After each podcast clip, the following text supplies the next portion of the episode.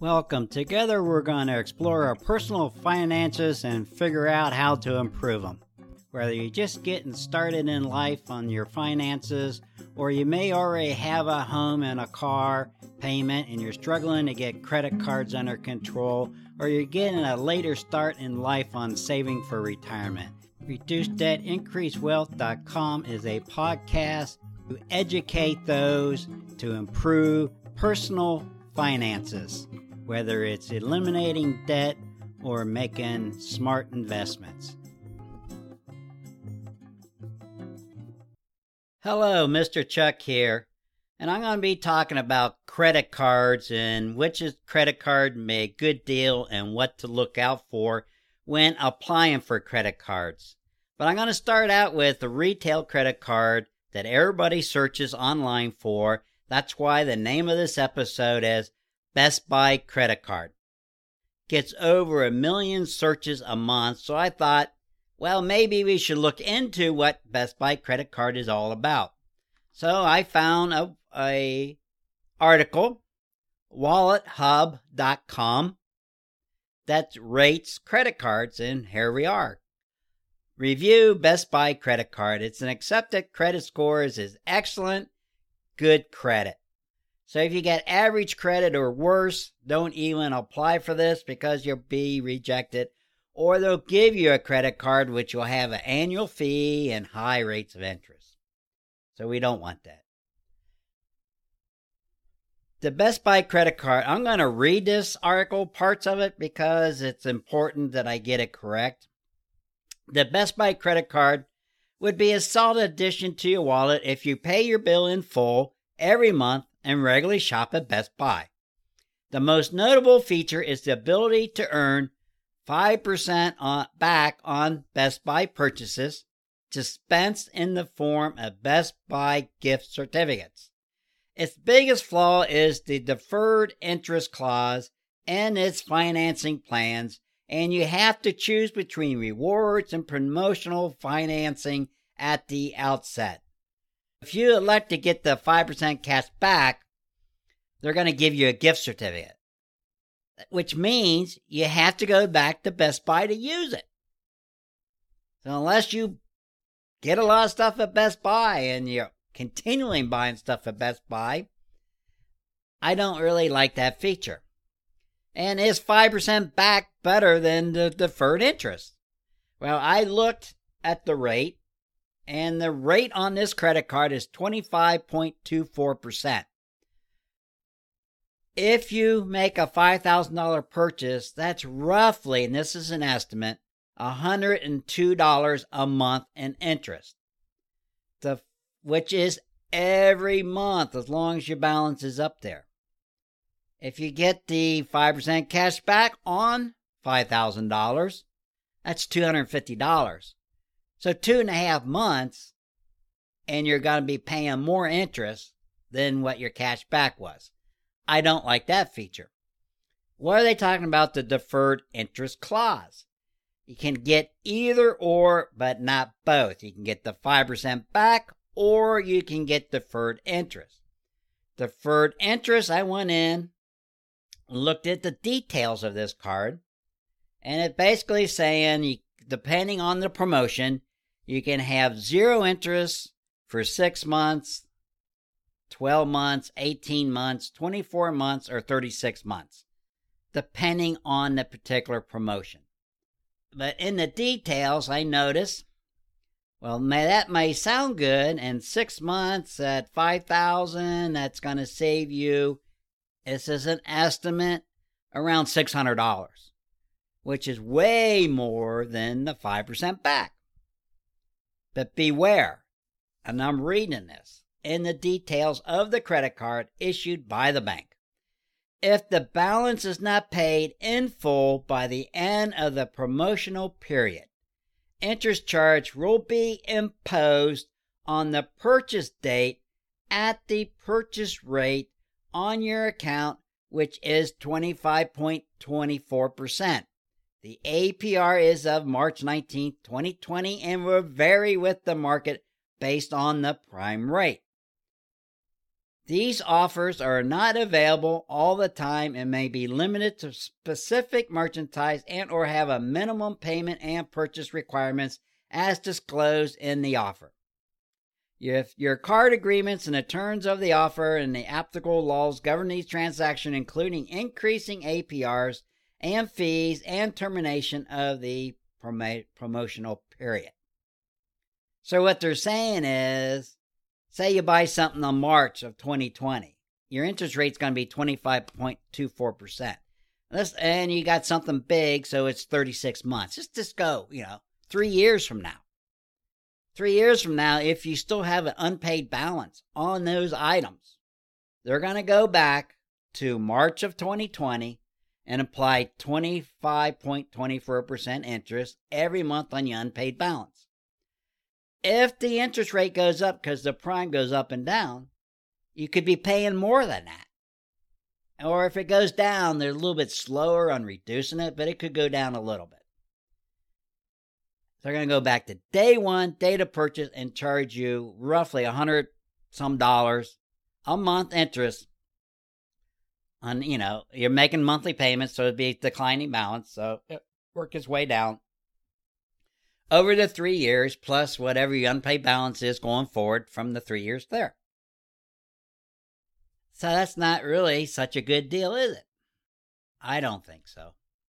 And I found this information, let me see, at Best Buy website on their credit card agreements. And if you look really hard, you'll find a little thing you can click on called Terms and Conditions of Offer, and that's where I found it real big. it got 3% back in rewards on gas, 2% back in rewards on dining and grocery, 1% on everyday purchases. That's real big. And right under there, it says apply now. And then it says view pricing and terms. And that's where you click on to get your terms and conditions. That they're, everything is big on all the deals. 18 month financing on store wide purchase. 12 months financing on store wide purchase, totaling 299 You know, the more you spend, the longer you get. Beware, and that's the Best Buy credit card. And then we're going to go down here a little bit more. Back to Nerd Wallet. You need good credit to get the Visa. There are three different Best Buy credit cards, and the one you get approved for depends on your overall credit worthiness. But people with good credit and or better generally get the Platinum Best Buy Visa card, which has no annual fees, allows you to make non Best Buy purchases, and rewards you with up to 3% back for a limited time. In the process, applicants who don't get approved for this standard Best Buy Visa is considered for the Best Buy store card and Best Buy Gold Visa in that order.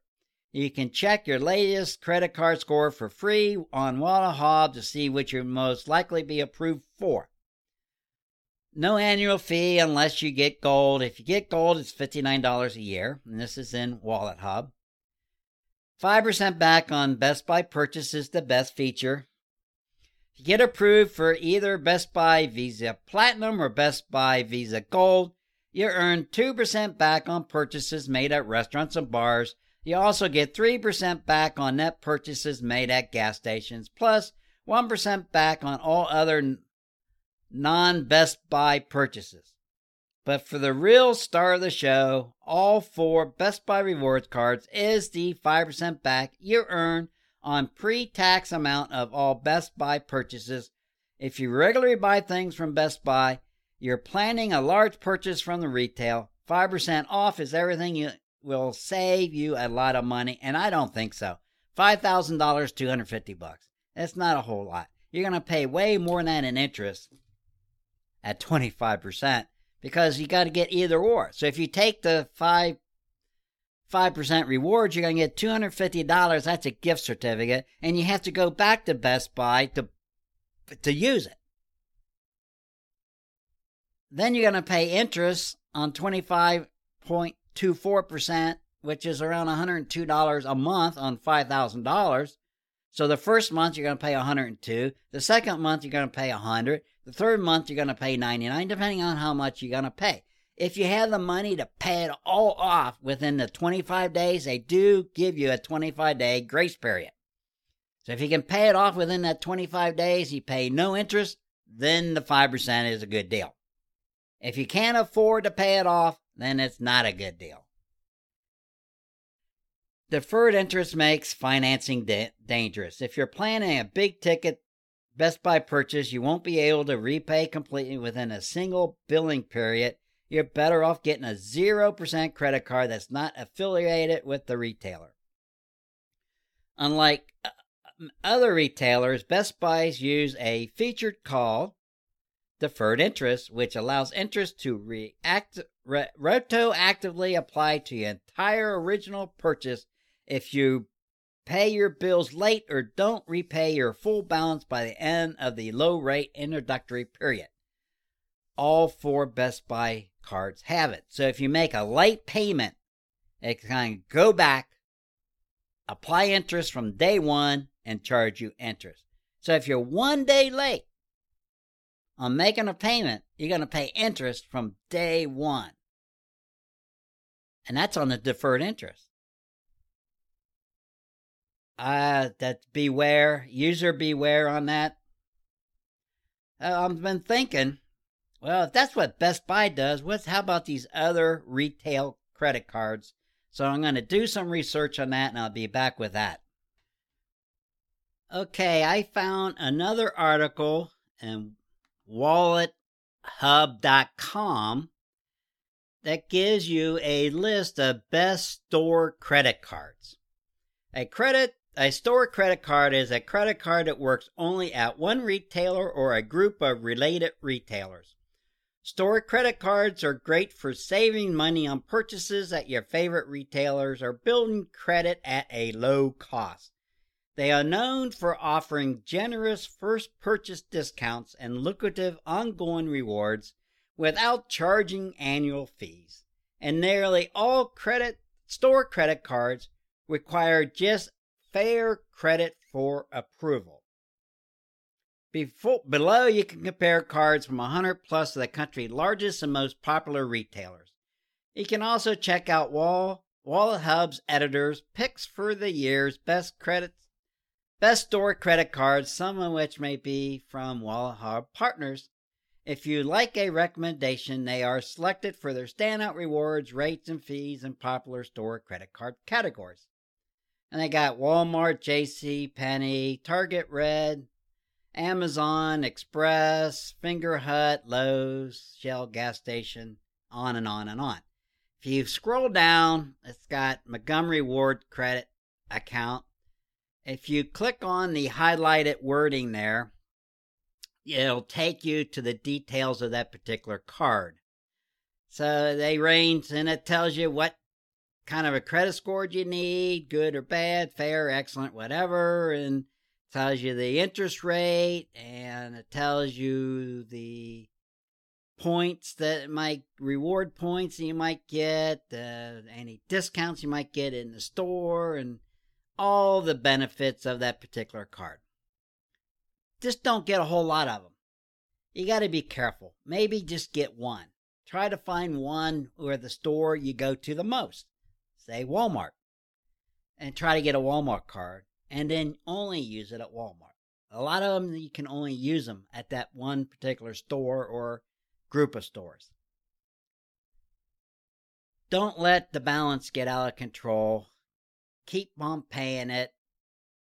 And most all these, you're not allowed to transfer a balance from another card into this card but what the ones I checked out had a pretty high percent rate of interest, 25 and a quarter, 24%. And at that rate of interest is going to vary depending on your credit score. The better credit score you got, the better rate you can get, better rewards program they have. So that's all I have on credit cards. And the second part of this, I'm going to talk about credit card data or the average credit card debt in 2020. Okay, I got an article here I'm not going to read it, valuepenguin.com. And they're talking about the average credit card debt in America as of July 2020. I'm not going to read. I'm going to scroll down, and the average American household debt is $5,700. Average for balance carrying household is $9,333. So the average debt's 5700 and that's if you pay it off every month. But if you're carrying a balance, meaning you got an outstanding balance from month to month, it's going to be over $9,000. And that gives, you know, US consumer debt 3.9 trillion, revolving debt 1.03 to a lot of money. 41.2% of all households carry some sort of credit card debt. So if you're thinking you're the only one with two or three credit cards with a outstanding balance, you're almost the majority. 41%. That's not quite the majority, but it's getting close. The Northeast and West Coast hold the highest average credit card balance, both averaging over $8,000. So they have this broken down by average credit card debt in America. They got it by year. They have it by region. They so it's pretty important. So depending on where you live, if you live in an area such as New York City, L.A., or even Alaska, where you got a higher cost of living, you're to have higher debt. Alaska's number one was $13,048 in debt. Uh, Alabama's number 29. 7,000 debt. California's number four with 10,400. And I live in Ohio, and it's it's not too bad. It's number 51. I don't know how the 50 states. How can we be rated at 51? Five thousand four hundred forty-six dollars in debt in Ohio. So we're in good shape. I guess they're got the District of Columbia hidden in there. But you go on down, and they have all this information by gender, whole nine yards. If you are interested in that, you're not the only one. It's almost getting there where it's the majority of people. So you definitely have a lot of people out there that could be benefit from listening to reduce debt, increase wealth. Our main focus at the start was paying off credit card debt, and that's the reason. 41%, almost 42% of U.S. households are carrying a balance of at least $5,000 or more, $9,000 if you. Yeah, that's a lot. Some of you is two, 3,000 or more than that, 10, 20,000.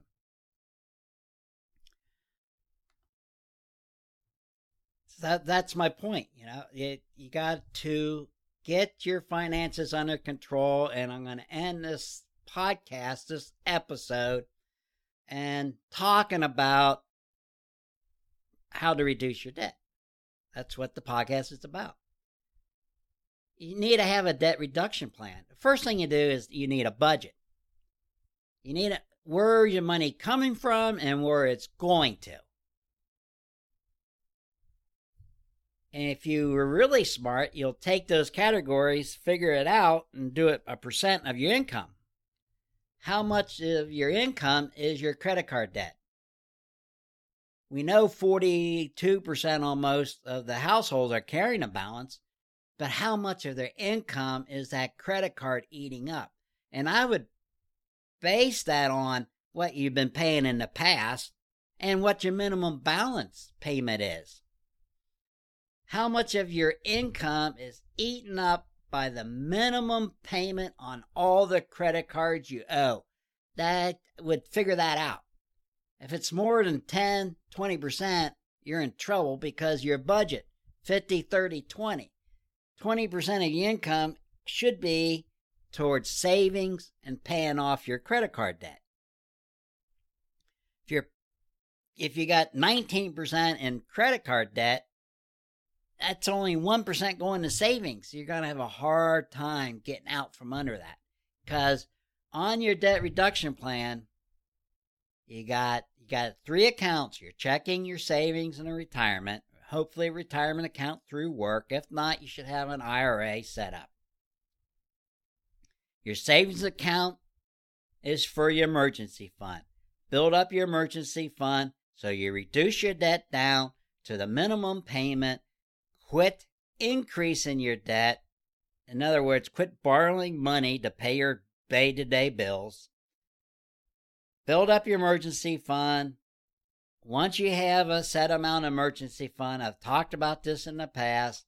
No matter what the amount you set, one month worth of income, one month worth of bills, you got to start somewhere.